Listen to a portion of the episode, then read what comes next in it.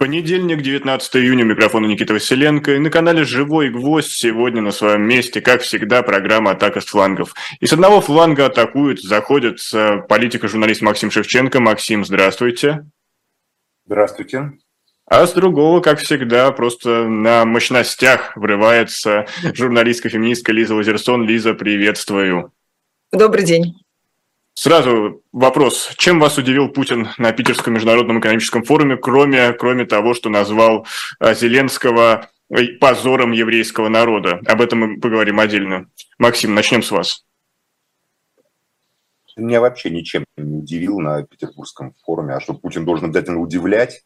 Путин у нас но он единственный человек, которому сейчас приковано внимание, он своего рода фокусник, тасует карты, пытается что-то, какие-то комбинации нам предлагать я не знаю, мое внимание сегодня, например, приковано к Алексею Навальному, которому пытаются 30 лет впаять там на закрытом заседании, откуда журналисты выгнали, а вовсе не к Путину.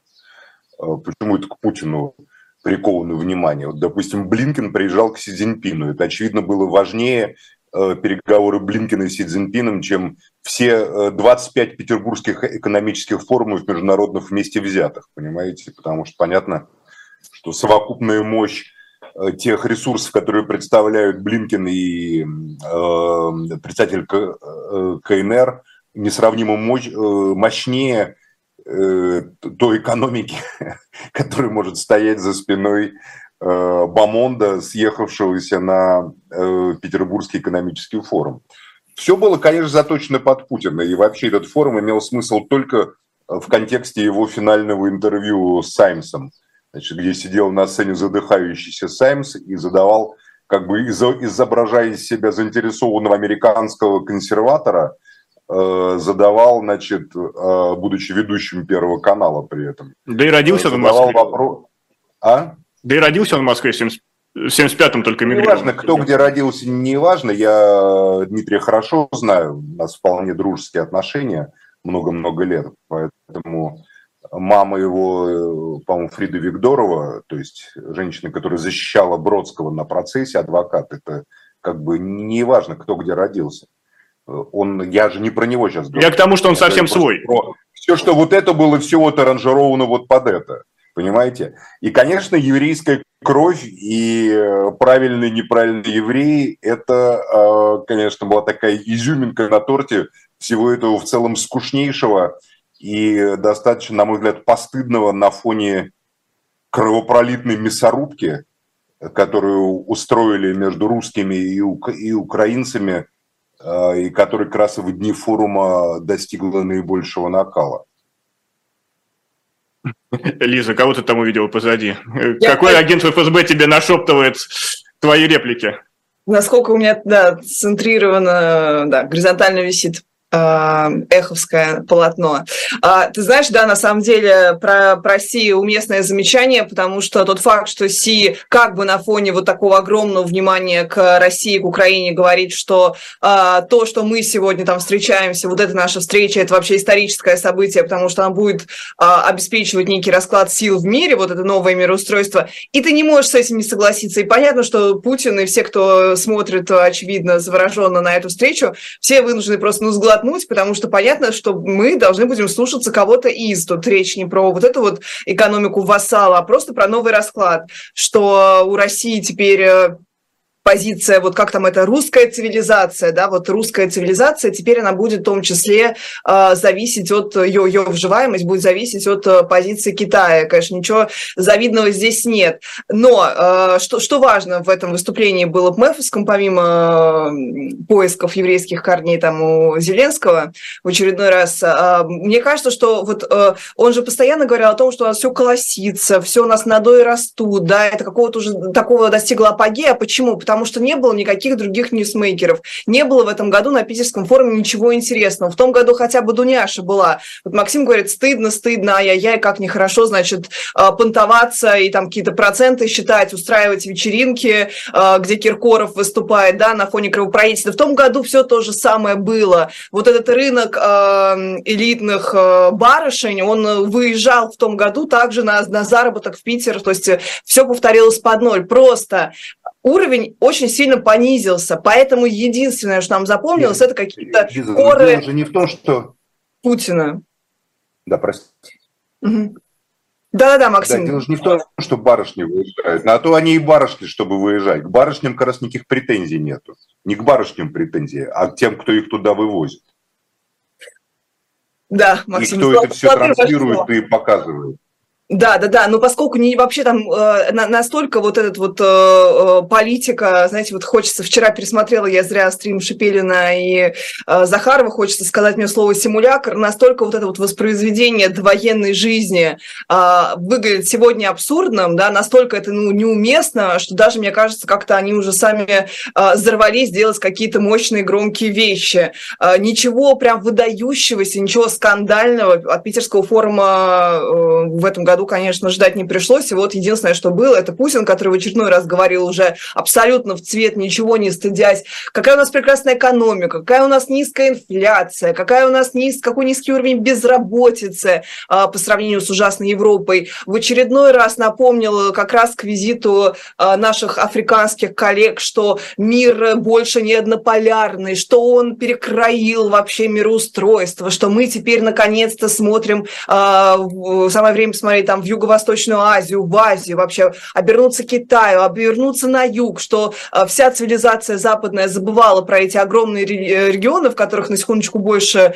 э, гораздо населения проживает, а мы наконец-то это изменили. Нет, не вы, Владимир Владимирович, это изменили. И вот встреча сегодняшняя Блинкина и Си как раз щелкнул немножко Путина пафосного по носу. Ну, хотя, может, и не щелкнул, потому что пафос его был настолько уже вычурен и неуместен, что, мне кажется, там его было щелкнуть невозможно. И по одной из версий, вот эта вот уже оголтелая ложь, которую он распространяет, это просто уже, знаешь, вот, э, э, ну, вот как вот мы сегодня тоже собирались же обсудить Навального, это как вот наше э, правосудие, зачем оно делает вид, что у нас все хорошо, что у нас якобы какая-то иллюзия там правового государства в рамках закона сохраняется. Зачем? Ведь это абсурд. Зачем Путину делать вид, что он реально в курсе каких-то цифр там про безработицу, про экономику, реально в курсе того, что на фронте происходит. Незачем. Ему не нужно на это вот бытло, на этот плебс вообще обращать внимание. И эта речь может быть про это, что я вообще чихать хотел на все, что вы обо мне а, думаете. Я вас не думаю вообще, как э, говорила в, во ВКонтакте предполагаемая Коко Шанель. Примерно, вот, мне кажется, с таким, с таким посылом была эта речь. Абсолютный flex, какая-то, не знаю, Мизулина slash Face в лучшие годы. Вот, э, совершеннейшая непотребство. Про, про Бандеру и Зеленского можем отдельно Коллеги, а вот я правильно понимаю, что вот этот визит, вояж африканских лидеров был срежиссирован Россией, чтобы показать, что вот мы как раз за страны третьего мира долой новый или старый колониализм? Максим, Понять как вы не имею, кем она была срежиссирована. Ну, я с уважением отношусь вообще к африканцам, и Э, у нас меня поражает то, что в комментариях везде как бы присутствует такая вот ирония, знаете, иронический подтекст. Смотрите-ка, смотрите-ка, черномазы приехали. Там, они даже вот как будто, знаете, э, есть же две части Робинзона Круза. В первой части Робинзон Круза знакомится с Пятницей на этом острове, делает его как бы из людоеда своим э, слугой. Во второй части Пятница живет с ним в Лондоне. А она менее известна просто. Значит, и потом вместе с Робинзоном Крузо едет вокруг в кругосветное путешествие, когда пятницу уже учится читать, там одет в Европе, но он все равно остается таким как бы туземцем, да? И вот такая ирония белого человека, высокомерная, она э, вот этот визит весь сопровождала. Я читал много комментариев, ну ладно, патриоты, там, как говорится, клейма ставить негде, там шовинист на шовинисте, расист на расисте, и там просто не посмеяться над человеком с черной кожей, просто как бы, наверное, считается день напрасно прошел. Это мне, конечно, странно, поскольку на этом фоне, кстати, Пригожин и его ЧВК выглядят очень вменяемо, поскольку они-то в Африке работают. И как раз именно в пригожинских СМИ я, например, не вижу... Колен, Максима. Можно я договорю, Лиза? Я в пригожинских СМИ не вижу там российских высказываний, но в целом тон абсолютно хамский тон по отношению к африканской этой, этой делегации как кто вы, кто вы такие, что полезли сюда в мир белых людей, э, тут что-то такое предлагать. Поэтому само по себе участие Африки, мне кажется, это очень правильное дело. Очень правильное дело. Другое дело, что, да, на этом форуме тоже Африка отличилась. Там Путин был назван другом человечества, президентом Алжира, если мне память не изменяет. Не знаю, как там насчет человечества. В России, напомню, население убывает по миллиону триста тысяч там в год. Такие цифры вот в прошлом году были. Коренное население имеется в виду, а не вообще абы какое. Ну, я не знаю, ну, приехали африканцы, отлично. А что? Что, они должны обязательно у кого-то быть на побегушках? Южная Африка вообще это страна, в которой ядерное оружие было создано и которая отказалась от ядерного оружия по собственной воле. То есть ЮАР создало в свое время атомную бомбу. Это была страна, входившая в число ядерных держав. Да, там в ЮАР есть регионы, где абсолютно криминальная преступность, черная в основном, чернокожая. Но в целом а, экономика ЮАР достаточно мощная, достаточно могучая для Африки. Поэтому президент ЮАР и делегация ЮАР – это делегация страны с э, достаточно сильной и серьезной э, позицией в мире.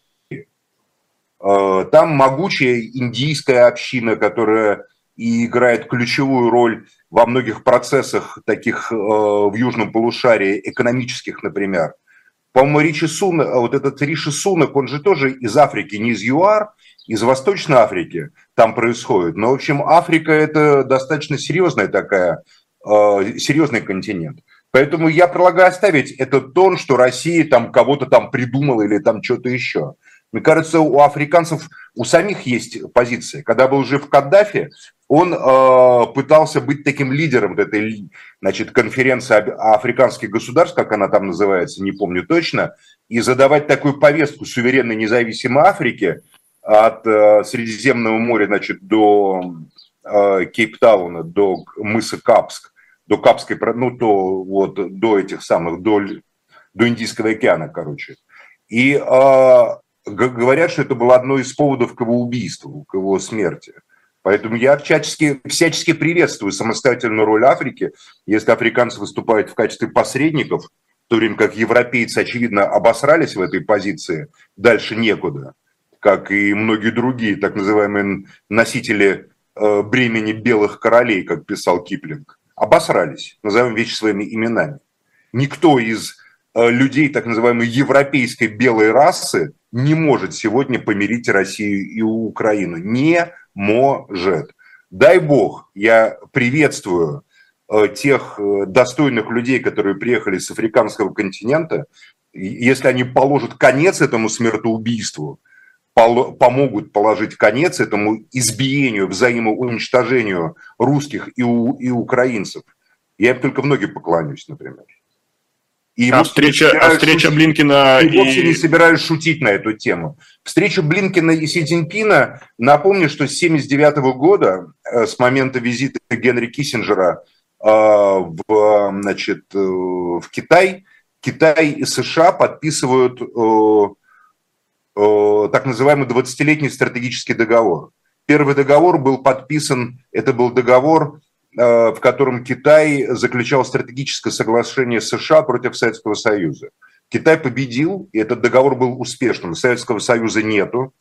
Э, к 1999 году его не было. Китайская Народная Республика стала могучей и фактически одним из таких неназванных победителей в холодной войне. Когда мы описываем холодную войну, то надо помнить, что холодная война велась не столько с Западом, сколько с Китаем. И Китай победитель в холодной войне, во многом такой же, как Запад. Единственное, Китай не был экономическим бенефициаром холодной войны. Если элиты Запада просто устроили грабеж потом при поддержке партийной, комсомольской разной номенклатуры в СССР, э, бывшего Советского Союза, китайцы в этом не участвовали. В 1979 году был заключен второй 20-летний договор, э, в 99-м, извиняюсь, который был до значит, 2019 эм, года. А, и э, смыслом его было э, значит, экономическое развитие США и Китая. Мы видим, оно абсолютно успешно. Абсолютно успешно. Э, огромные американские инвестиции в Китай. За эти 20 лет, с 99 года, Китай совершил невероятные прорывы, экономические прорывы, технологические прорывы. Потом Трамп заморозил заключение следующего 20-летнего договора. Заморозил. Напомню, что инициаторами 20-летних соглашений с китайцами были демократы, они подписывались при демократах в основном. А, и, то есть, при, э, значит, Картере, при Обаме и при, э, вот сейчас, если будет подписан, то при Байдене. Потому что демократы являются главными сторонниками глобальной экономики и участия США в глобальной экономике, разделения глобального рынка. Что касается этого соглашения, в начале войны, помните, я говорил, что война начата Владимиром Владимировичем Путиным по соглашению с Пекином и с Вашингтоном. Да, вы говорите. Что предполагалось, помните мою мысль, да? Просто предполагалось, что Путин будет играть роль такого третьего угла в треугольнике глобально-мировом стабильности, потому что два полюса не могут быть стабильностью. А треугольник, когда негативная энергия сбрасывается на третий некий полюс, может. То есть третий должен стать таким анфан таким публичным разбойником, как бы, которого там ай-яй-яй, все, все как бы публично э, показывают на, на него пальцем, но на самом деле он является одним из важнейших факторов стабильности таким, таким плохишом в законе. Вот Путину предложили такую роль. Но тогда Россия не справилась. За три дня Киев не был взят.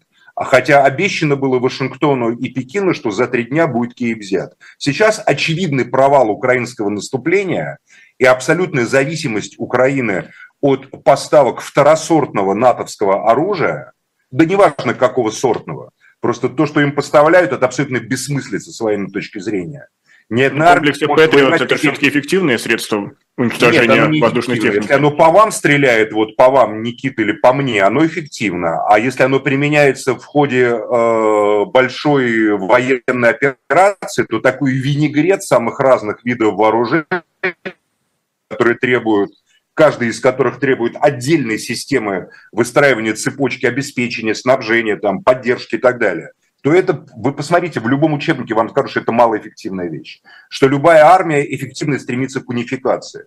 А украинская армия снабжается огромной массой э, оружия, которое, собственно говоря, не может ни к чему привести. Я думаю, украинцы потерпят поражение.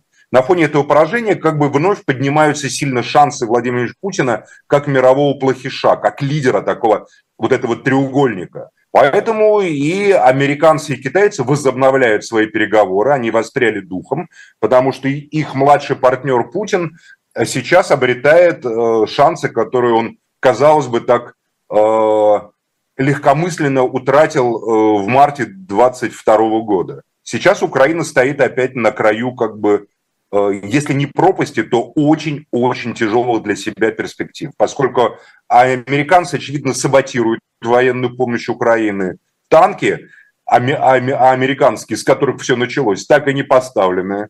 F-16 обещают к сентябрю. Да и кому нахрен нужны эти F-16? Они, э, это абсолютно устаревшие самолеты. На современном поле боя без систем радио там, и космической поддержки, которых у Украины, очевидно, нету они будут э, ну, значительно уступать э, даже российским системам. Но а, как бы в пиаре, да, это есть. Но фактически э, Путину американцы и китайцы говорят, давай, делай то, что ты не сумел сделать 24 февраля 2022 года. Ты должен, ты должен это сделать. Ты должен опять-таки поставить на колени у, у, Украину. Это позиция Вашингтона и Пекина а вслед за Украиной и Европу. Мир должен быть американо-китайским при наличии России в роли такого некого третьего плохиша, э, по поводу которого все как бы говорят ай-яй-яй там, осуждаем, осуждаем, а на самом деле прекрасненько с ним взаимодействуют. Китай с ним взаимодействует, с Россией великолепно будет взаимодействовать, да и американцы взаимодействуют. Россия продает в США уран, Россия продает в США молибден, там все, что надо, продает. Россия гнала аммиак, газ и нефть, а, и, между прочим, не за рубли в Европу и так далее. Поэтому вы, вы, вы не волнуйтесь. Все Мы не будем плану, волноваться, Максим Леонардович, но вот плану, Лиза, Лиза заскучала. Сбой, и тот сбой, и тот сбой, который возник в 2022 году в этом плане глобальном, он сейчас ликвидируется.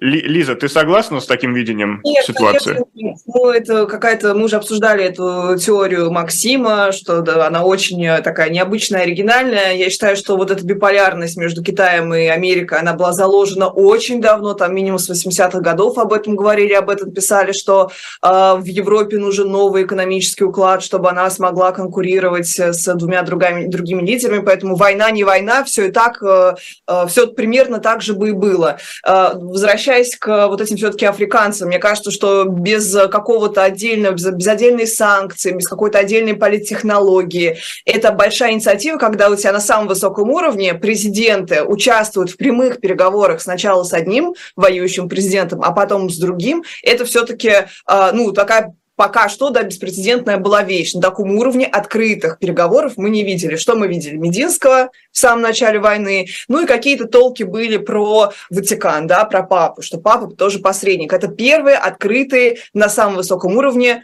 разговоры о мире, и в этом смысле это, конечно, какая-то подвижка. Но, говоря вот этой колониальной, колониальном наследии, Робинзон, конечно, прекрасный пример, потому что абсолютно колониальное произведение про то, как белый человек, э, что он делает, миссию некую несет, э, христианизирует несчастного туземца, и, наконец, он становится похожим на человека, но не до конца, потому что вторую часть не читал, да, Максим говорит, что все равно его никто не принял за своего. И здесь то же самое. Виноваты не военкоры и не либералы, которые смешные фотки а, с Путиным в виде африканца.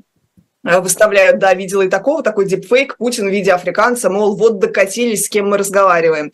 А это же идет в первую очередь от нашего высшего руководства, потому что, с одной стороны, они сколько угодно на питерском форуме, на всех своих, да, публичных, во всех своих публичных речах Путин только говорит о, о э, развороте к Африке, о том, что мы неоколониальны, и он им очень этим нравится, конечно, потому что они, в принципе, вообще вот юг, да, есть такое понятие глобального юга, что он такой немножко антиамериканский, антизападный, а, постколониальный. Э, и вот Путин, он, конечно, демонстрирует... Он, кстати, не антиамериканский совсем, поскольку американцы не были колонизаторами. Да, да, да, но анти, антиевропейский, хорошо, антизападный, в смысле англосаксов, про которых у нас говорит пропаганда. А, так вот, демонстрировать Путин может что угодно, фотографировать под протокол может сколько угодно с этими своими коллегами, но никто их слушать вообще не собирался, потому что что они предлагали, друзья мои? Они предлагали вывод, э, мгновенный вывод войск, заморозку территорий и, внимание, референдумы. Но у нас уже провели референдум, у нас Турчак уже провел референдумы. Это уже считается, чем там у нас, какой статьей считается э, нарушение там целостности границ. Это вообще-то э, террористическая статья очень жесткая, поэтому ни о каких референдумах на уже конституционных наших территориях, которые Путин вписал лично, помните, ручкой там еще э, не мог попасть, никто, конечно, эти территории территории под сомнение ставить не будет. Поэтому изначально, вы знаете, меня прям бесит этот посыл, э, абсолютно на самом деле такой же э, российский, да, который Путин продемонстрировал. Он что ведь сделал? Он взял, использовал людей, которые представляют континент, который реально страдает с их борьбой, с их проблемой, с их огромным э, внутренним экономическим, политическим кризисом и просто поюзал, грязно использовал, чтобы покрасоваться и якобы проиллюстрировать свой тезис. Хотя тот факт, что очевидно там были заложены вот эти вот позиции, на которые Путин пойти не может, да и Зеленский, ну ладно, мы не будем про Зеленского, потому что мы подозреваем, что инициатором, конечно, был Владимир Путин, которого называли тут другом а, народов. А, вот, это, конечно, такой глубокий, глубокий расизм, глубокий колониализм, а, абсолютная, понимаешь, а, тоже абсолютный симулятор, абсолютная нечестность по отношению к этим африканским партнерам, просто покрасовались, ну, как, как в Советском Союзе. А вот у нас есть негр, а вот у нас есть тут таджик в фильме, знаешь, вот как было в фильмах, было нужно, вот у нас дружба народов. Я сразу кинофильм «Цирк» вспоминаю. Да. 30-х а, годов. Да, абсолютно такая, знаешь, декоративность этих президентов ни на что она не повлияла. Вот. Ну и про, про расизм э, со всех сторон, что, чтобы тоже не быть голословными, надо сказать, что с африканским, э, с южноафриканским президентом вообще была какая-то жуткая история в Польше. Они ехали через Польшу, и у него задержали второй самолет, который был с охраной, с оружием. Они не хотели пропускать оружие, и там якобы были какие-то несогласованные журналисты, и тоже это какие-то тоже, знаешь, вопросы. Э, со всех сторон все некрасиво повели себя. Запад оказался таким Западом, но и Владимир Путин тоже, конечно же, часть Запада. Ни с какими африканцами он разговаривать не будет, он будет разговаривать только с Западом, ну или вот с Китаем, который мы, да, а, чуть выше обсудили. Поэтому грустно, друзья мои. Вот, Лиза, ты задела важную тему. А разве что помешает Кремлю провести какие-то новые референдумы, откатить все назад? Они же ребята четкие, они могут э, сделать все по понятиям, грубо говоря, а не по закону. Что вот мешает, как вам кажется, коллеги? Именно откатить назад. Максим, как вы, вы считаете? Я считаю, ничего не мешает. Я считаю, что это абсолютно прагматизм. А, но есть некая логика событий, э, которая необходимо учитывать. Политическое сознание мировых элит – это криминальное сознание, по сути, мира. Вот когда вы смотрите фильм, я много раз говорил об этом, «Крестный отец» или итальянский великолепный сериал «Гамора», да, значит, про неаполитанскую мафию, то вы там понимаете, что сила и э, движение вперед есть залог вообще жизни. Тот, кто э, делает шаг назад, показывает слабость, и на него сразу набрасывается, против него все объединяются, ну, уничтожаются. Даже если ты находишься в тяжелой ситуации, ты не можешь идти на уступки, первый, да, тебя могут вынудить там к какому-то соглашению там и так далее. Поэтому там нет и не может быть гуманистов и миротворцев. Законы там абсолютно, я не хочу зверей обижать, но там вот законы абсолютно криминальные. Слабый должен или отдать территорию, ну а что потом он вдруг не опомнился, его сразу убирают. Поэтому они могут идти только вперед. А, они бы и рады отыграть назад многие вещи. Но они будут идти вперед до конца, они будут идти вперед до конца, до достижения статус-кво, до достижения соглашения. Это не важно, что сейчас там говорят на Западе, мы никогда не подпишем с Путиным ничего. Прекрасненько все подпишут. Надо будет все, что подпишут, если поймут, что дальше, вот, допустим, у Украины уже нет ресурсов воевать, да, мясо закончилось украинское, кровь закончилась украинская, оружие э, уже, как говорится, ну, как бы граждане своих стран спрашивают, а куда вы поставляете на эти сотни, сотни миллиардов оружия? Дальше придется воевать самим, полякам, финнам, там, я не знаю, еще кому-то там. И они не, совершенно этого не хотят делать. Во-первых, не факт, что они будут лучше украинцев. Я уверен, что они гораздо хуже солдаты, чем украинцы.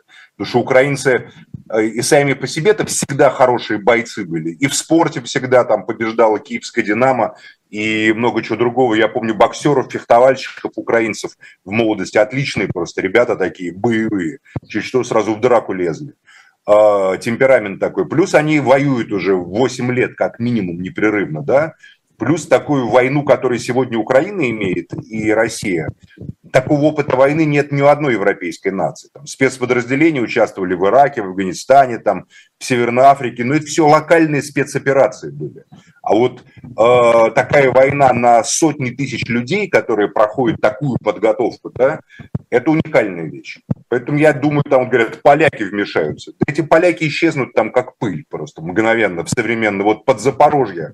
Сейчас пошли какую-нибудь польскую бригаду, они оттуда, обливаясь кровавыми слезами, там, где украинцы бьются там до последнего, вгрывшись в землю, понимаете, поляки просто от них останется одно воспоминание. Я помню, фильм такой смотрел, он был в начале 2000-х, он, как какую-то польский там роту послали, значит, в Косово, в Югославию, в миротворческую, значит, экспедицию. А, и как поляки, оттуда выжившие поляки, возвращаются там чуть ли с ума не сходя от того, что они попали там в бой и увидели там ужасы, которые э, были достаточно ординарны. Я, например, видел там в Югославии этнические чистки, расстрелы, сожжение деревень там и, и много чего другого ужасного. С ума не сошел. А польские солдаты прям там место себе в кино найти не могут. Ну, это, конечно, кино, но в целом европейские нации не готовы не готовы к тому, что сейчас происходит под Запорожьем. Поверьте, не готовы. Поэтому э, я думаю, они в тупике. И э, уверен, что если э, Украина посыпется, то они, безусловно, пойдут на переговоры с Путиным и заключат статус-кво. И Владимир Владимирович Путин это прекрасно знает, абсолютно уверен в этом. Прямого столкновения с НАТО у России не будет ядерное оружие, которым тут грозили все от Караганова до Медведева на прошлой неделе, понимаете уж. Караганов, который был проводником западной политики в России, проводником, а он, как говорится, теперь у нас, значит, ядерным оружием Западу грозит на страницах профиля. А, деградация, конечно, всеобщая и серьезная, но это другая тема. Так что не, не волнуйтесь, они полагают, что у них все идет по плану. И снова повторюсь, что мы волноваться не будем. Алиса, ты согласна, что Кремль назад не откатит, а Запад будет с Путиным переговариваться? Знаешь, я не очень понимаю, как кто-то откатит назад, потому что оба президента себе выставляют, э, ну, при, сейчас, а то буду говорить, что я сравниваю, не сравниваю, да, тут не, не моральный аспект, а вот эти вот какие-то преграды, которые себе оба выстраивают. Путин же специально, он в, внес э, эти наши новые, так называемые новые территории в Конституцию, чтобы это нельзя было поменять. Ну, то есть у нас легко меняется Конституция, но вот э, по, по личной воле одного человека. А то же самое Зеленский, опять же, с этими президентами, он что говорит? Что я не буду переговаривать, пока с нашей полностью, со всей нашей территории не уберется там последний русский сапог. И это логичная позиция, логичная, но они, опять же, обе непримиримые. А, Зеленский делает ставку на Запад, который будет его поддерживать до победного конца. В этом уже сам Запад начинает сомневаться. Опять же, ссылка на а, статью политика про исход, да, возможный исход, если он будет негативным для Украины, то, соответственно, поставки будут а, сокращаться, к сожалению, военной помощи. Ну, тут как бы тоже они зависят от своего избирателя, здесь тоже все понятно. Вот. Но что касается вот это то, что у нас э, Путин живет по понятиям, про Африку тоже интересно. Нет, не только Путин, Лиза, вы не поняли, все политики современного мира живут по понятиям. Максим, вот, к сожалению, как-то нет. Вот напомните, за что у нас э, премьер-министр англика... Э, англиканского, господи, британского, за что его сняли? За то, что его поймали на лжи, понимаете? Важны процедуры. Ну, абсолютно, абсолютно криминальная, нормальная позиция когда в криминальном мире ну, ты в большом мире криминальном врешь, сняли это чисто формальный повод, кстати, был, то это тоже, да, это как бы серьезный косяк. А что такое? Екатерина Шульман говорит всегда, что важны, что важны институты. Институт – это процедура. А, ну, если Екатерина Шульман говорит, то да, конечно, да. Она в Брюсселе у нас сейчас все хорошо знает. А, а Я вас уверяю, что давно институты и всякие контуры социального государства стали просто декорациями декорациями для такой власти капитала и а, прислуживающих ему бюрократических, силовых и криминальных структур, которые организуют власть. Не надо путать государство и власть. Государство – это прикрытие для подлинной власти, которая стоит за э, государством. Если государство связано как-то образом с законами, какими-то там, да, тенями законов прошлого, на мой взгляд, то подлинная власть ни с какими законами не связана. Как известно, в криминальном мире есть, есть один закон для воров, а другой закон для мужиков. Понимаете? Вот весь остальной мир, мужики, должны жить по правилам жестким. А тут, как говорится, по-своему сами себя судят. У них совсем другой подход. Поэтому, Лиза, э, поверьте... Знаю, вот смотрите, давайте возьмем пример Франции. Просто что-то более грубо, что-то менее грубо. Вот пример, пример Франции. Протесты против пенсионной реформы. Да, Макрон. Два демократических, а, на самом деле, института. Первый, что президент может в обход э, воли там, парламента и народа подписать, ратифицировать в исключительных ситуациях какой-то личный законопроект, столкнулся о другой э, такой... Элиза, очень... Подождите, я же не утверждаю, я же не говорю, что везде в мире так, как в России. А, Россия, конечно, впереди планеты всей в этом вопросе. Но Можно общая тенденция такова. Естественно, французская нация, французский народ борется за остатки социального государства. Протесты во Франции – это не протесты за будущее, это не протесты за социалистическую революцию или будущую Францию социалистическую. Это попытка защитить то, что было когда-то завоевано при Франсуа Митеране, там, понимаете, при там, не знаю, Жоржа Марше, там, в, там в эпоху Деголя в 68 году. Это борьба за прошлое. Народы Европы, демократических, безусловно, государств, таких как Франция, Германия, там, не знаю, Испания, Великобритания, они во многом борются за то, чтобы защитить прошлое от э, наступления правящего э, олигархического будущего. Но в России это будущее уже пришло. Никаких процедур в России нету демократических. Никакие законы не действуют. Общественное мнение не существует. Путин может говорить все, что угодно. Инфляция 2%, безработица на полтора миллиона сократилась. И никто ему не скажет, они даже их Москвы уничтожили на всякий случай, чтобы не было, как говорится, даже оттуда. Понимаете, какого-нибудь оппонирования, какие-нибудь умники не выскочили, какая-нибудь Шульман там или Шевченко, или Лазерсон, или там кто-нибудь еще и не сказал, а вот это не совсем так. Неоткуда просто, неоткуда. В публичном пространстве никто не оппонирует. У них нет оппонирования. Максим. Поэтому а, но, но это идеал, на который с, с интересом смотрят, поверьте, правящие элиты других стран. Безусловно, в каких-то странах, там, Великобритании, во Франции, это будет более изящно, более респектабельно, да, там, как бы, ну, не так грубо, как здесь, там, сразу, там, 30 лет Навальному, и судить его потом по видео, там, сидя, сидящего в ШИЗО практически бесконечно. Естественно, ни Париж, ни Лондон таким заниматься не будут, таким просто варварством. А, там и мебель делают лучше, да и духи, как говорится, поинтереснее, чем в Москве. Но в целом общая тенденция, она универсальна для всех. Правящие элиты хотят раздавить те права и завоевания, которые народы получили в эти борьбы в 19-20 веках. Лиза, да, ты хотела возразить. Да, я хотела про вот эти вот понятия, которые у нас наша власть демонстрирует. Конечно, я, я не понимаю, как можно даже это сравнивать. Вот окей, допустим, э, ложь – это тоже пацанское понятие, врать нельзя, якобы поэтому сняли… Э, Моим врать нельзя, чужим можно своим врать нельзя. Так у нас своим врут постоянно или не врут, Максим? И что-то никого не снимают. А если, ну, а может быть нет, Лиза, подождите, а что значит? Вы же не знаете, как на самом деле там происходит. Может, Путин Шойгу, э, Шойгу с Пригожиным, может быть, Шойгу с Пригожиным в обнимку заходит к Путину, но это вам не показывают по телевизору. А, а публично инициировали кон, конфликт оскорбительный. Этот конфликт имел очень серьезные военные результаты на самом деле. Во-первых, он э, привел Запад и украинскую сторону к ложному пониманию о том, что российское военное командование недееспособно. То, что оно расколото, то, что Шойгу и Герасимова можно обзывать там э, петушарами или там, как их там обзывали какими-то ужасными словами, и никто не реагирует, то есть абсолютная апатия воли. Это было введение противника в заблуждение, возможно, да. Второй момент. А, приковали внимание всего как бы к Бахмуту. Сказали, вот то, что происходит в Бахмуте, это лучше, чем все, что другая армия. Вот сейчас на юге, где идут тяжелейшие бои, никаких ЧВК даже рядом нету, понимаете? Там воюет российская армия и подразделение Росгвардии. Никакого Вагнера там нету, он даже там не упоминается.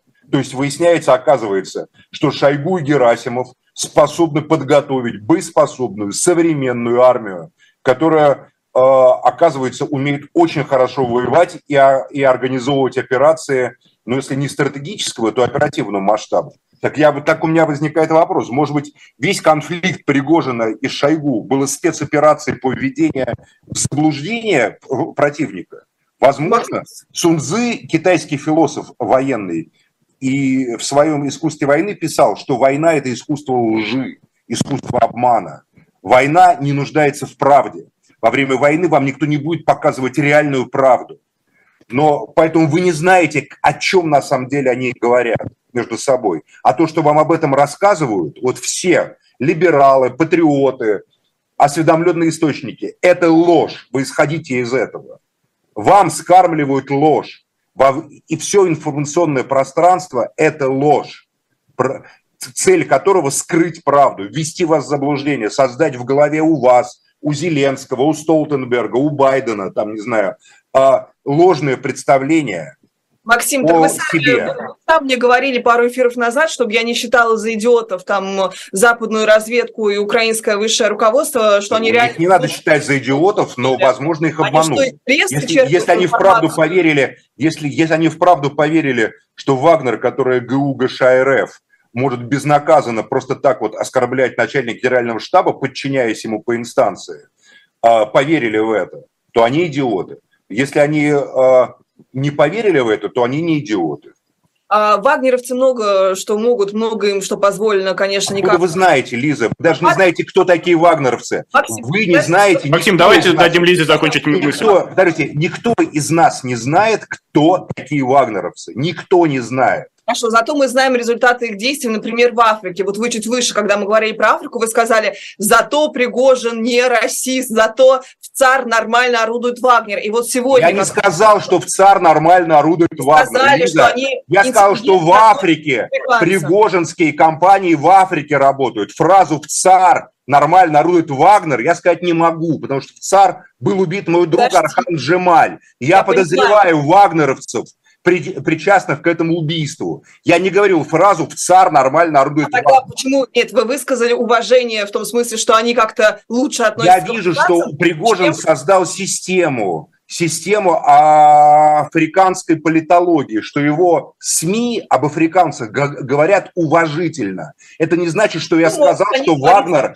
Это да. не значит, что я сказал, что в ЦАР нормально орудует Вагнер. Сегодня вышло э, в издании «Досье» огромное расследование про то, каким там бандитизмом они занимаются, как они расстреливают какие-то чужие дипломатические миссии, э, как они там, ну, то есть просто вот абсолютно... Я знаете, не про это же сказал, я же вам сказал не про то, как они там Хорошо, действуют на земле.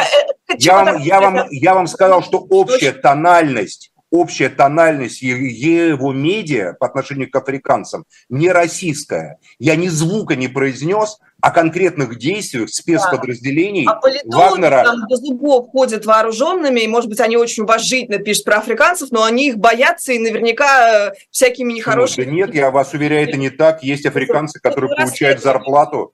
А они ведут себя так, как вели себя э, там какие-нибудь бельгийцы или французы.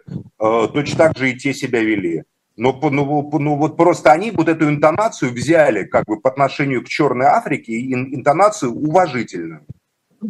А, про независимость э, вот этих всех наших подразделений, мнимую или э, реальную. Возможно, вы сейчас мне тоже на это все скажете, что это абсолютно фейк, какая-то разводка. Наверное, так и было. Слишком загадочно была эта история с Делимхановым, который потерялся.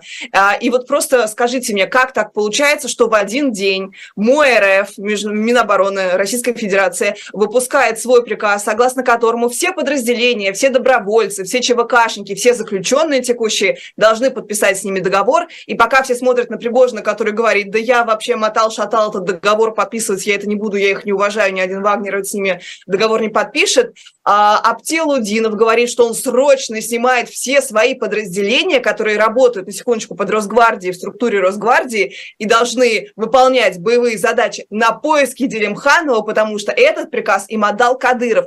Как так получается, если все я у нас... Я вам объясню сейчас. Я вам, я вам, я вам объясню. Я Апти очень хорошо знаю лично. Это очень веселый и стебовый человек.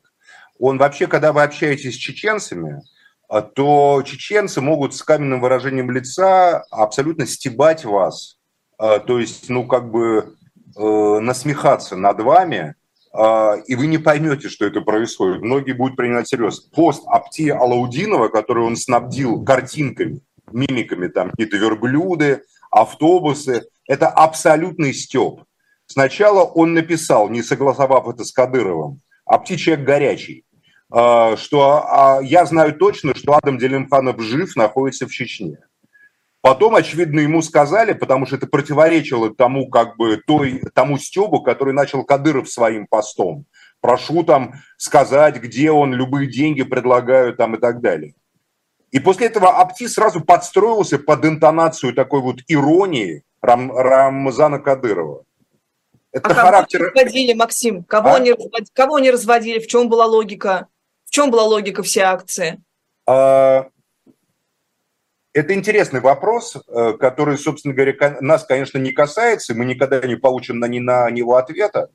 Я думаю, что логика была в том, чтобы сначала перебросить подразделение Ахмата в Белгородскую область, а потом уже э, сделать это фактом реальности, а не до переброски. Потому что я думаю, что это было ориентировано не на Украину и не на НАТО, а на противостоящую э, кадыровцам, э, ну, Росгвардии. Нет, нет отдельных кадыровцев. Подразделение Ахмат – это подразделение Росгвардии, которое может охранять российскую границу на основании статьи пункта 9, статьи 2 закона о Росгвардии. Или пункта 6, по-моему. Статья 6 закона о Росгвардии прямо сказано, что Росгвардия участвует значит, вместе с Федеральной службой безопасности в охране государственной границы.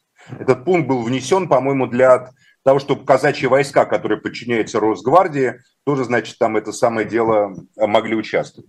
То есть Росгвардия, находясь на территории Белгородской области, в отличие от армии, если нет военного положения или КТО, занимается абсолютно своим законным делом, охраняя границу, подчеркну это.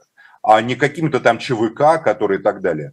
Я думаю, что внутри России есть как минимум две группировки, о которых мы неоднократно говорили, которых я условно называю ковальчуки и силовики. Напомню, что губернатором э, Белгородской области является господин Гладков, который является ставленником господина Кириенко, а господин Кириенко является, в свою очередь, человек, который, безусловно, принадлежит клану Ковальчуков, безусловно. Со своей стороны, Рамзан Кадыров, безусловно, ориентируется на Совет Безопасности и Николая Патрушев, который является, которого многие аналитики, я там свечку не держал, сам не знаю, но думаю, в этом есть какая-то доля истины, считают главным оппонентом Ковальчуков, вот всей этой группы Ковальчуков.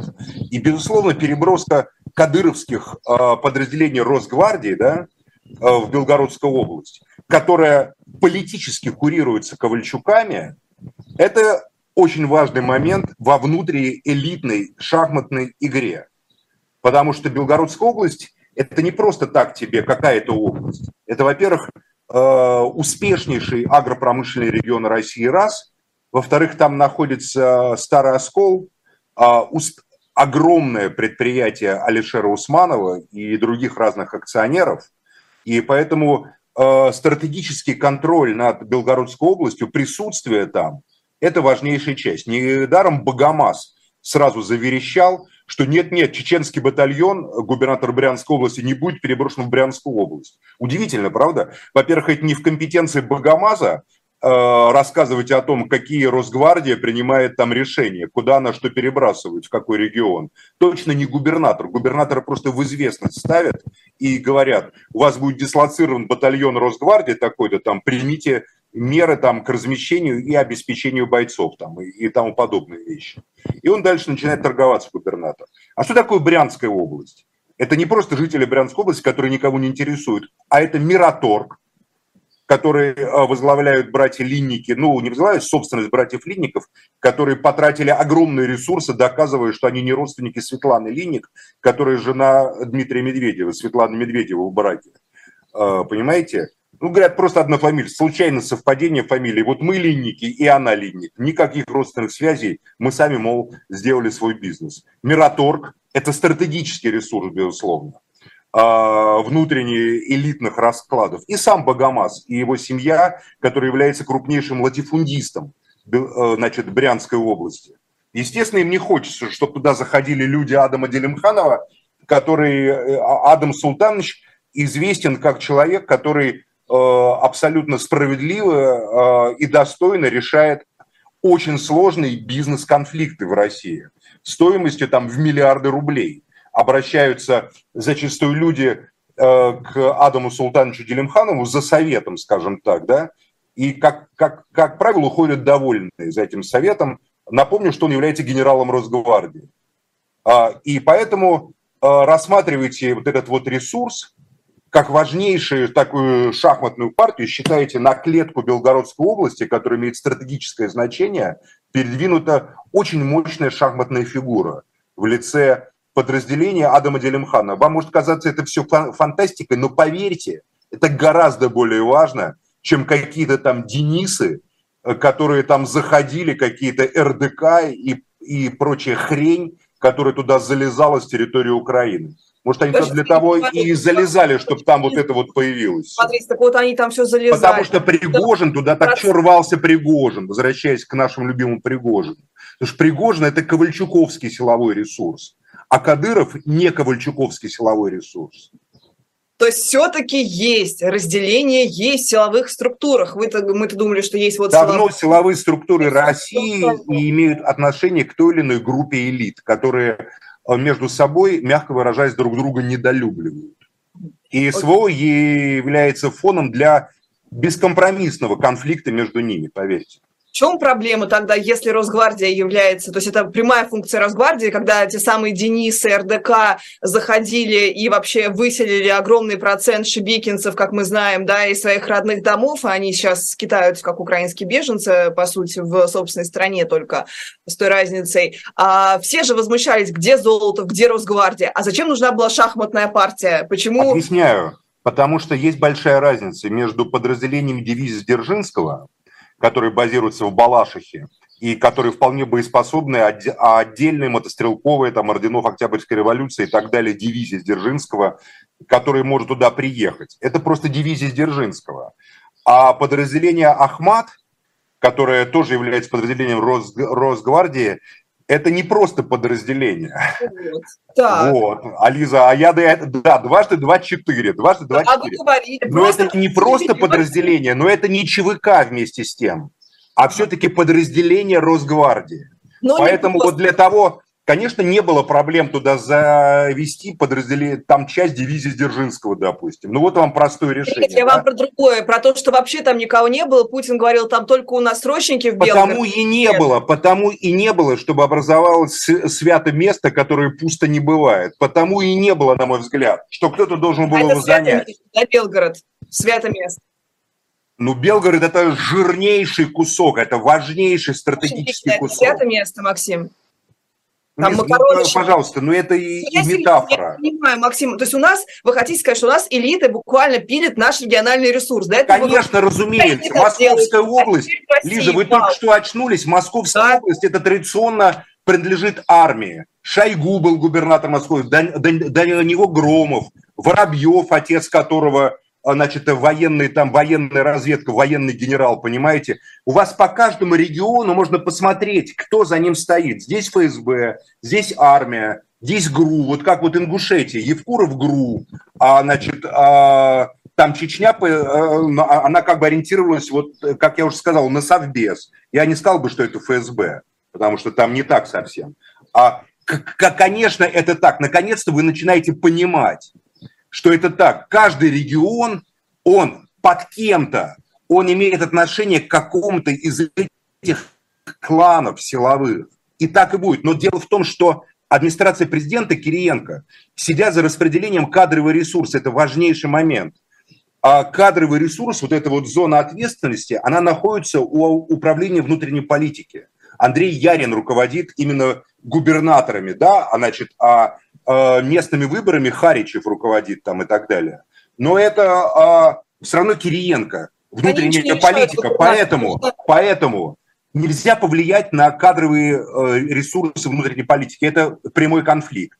Это и искусство политической конфронтации. Поэтому нужно организовать войну на территории уже своей. Я чтобы... этого не говорил. Я этого не говорил, что кто-то организовал там войну. Это ваши слова. Я этого не говорил, скажу сразу. Но итог я вижу структура Ахмата встала по границе. Встала по границе, и, как говорится, Белгородская область не может, безусловно, считаться Ковальчуковским регионом теперь. Ну, мне так кажется. Может, я ошибаюсь. Скорее всего, ошибаюсь, наверное. Цели спецоперации мы сегодня зато узнали. Вот я узнала. Спасибо, Максим. Я вам уже несколько программ об этом говорил, что, цели, что эти группы, которые воюют между собой мясом русских и, и украинцев, это не российские и не украинские группы. Они транснациональные, которые вот так вот пронизывают, как пирог, понимаете, такими слоями вот эту территорию бывшего Советского Союза, как бы накладываясь друг на друга. Вот они и воюют на этой Мы земле. Украинских элит тут не видим, которые у нас тут что-то пилят. Чего? Говорю, украинских элит мы что-то не видим в этой схеме пока, которые... Сколько у них процента, перефразируя э, вопрос Владимира Владимировича, сколько у них там процента еврейской крови у этих украинских элит, понимаете? Я, я Но этот вопрос мы оставим для другой Путин, программы. Путин, начал, Путин, Путин тему начал. Да, да, да. Не, не будем пенять на Путина. А, напомню, это программа «Атака с флангов». Она подошла к своему логичному концу сегодня. Политика журналист Максим Шевченко, феминистская журналистка Лиза Лазерсон. А, не забывайте поддержать эту трансляцию лайками, поделиться ей с друзьями или просто зайдите в магазин shop.diletant.media, где сегодня для вас специальный лот а, комикс, новый комикс, который сделал Алексей Венедиктов «Спасти принцев из Таура». И вот премьера состоялась, пожалуйста, можете найти его в shop.diletant.media. Но я благодарю сегодняшних участников беседы беседы и наших зрителей, которые активно выражали поддержку разным сторонам, разным флангам, и э, будем ждать новой встречи. Всего самого доброго, берегите себя и своих близких. До свидания.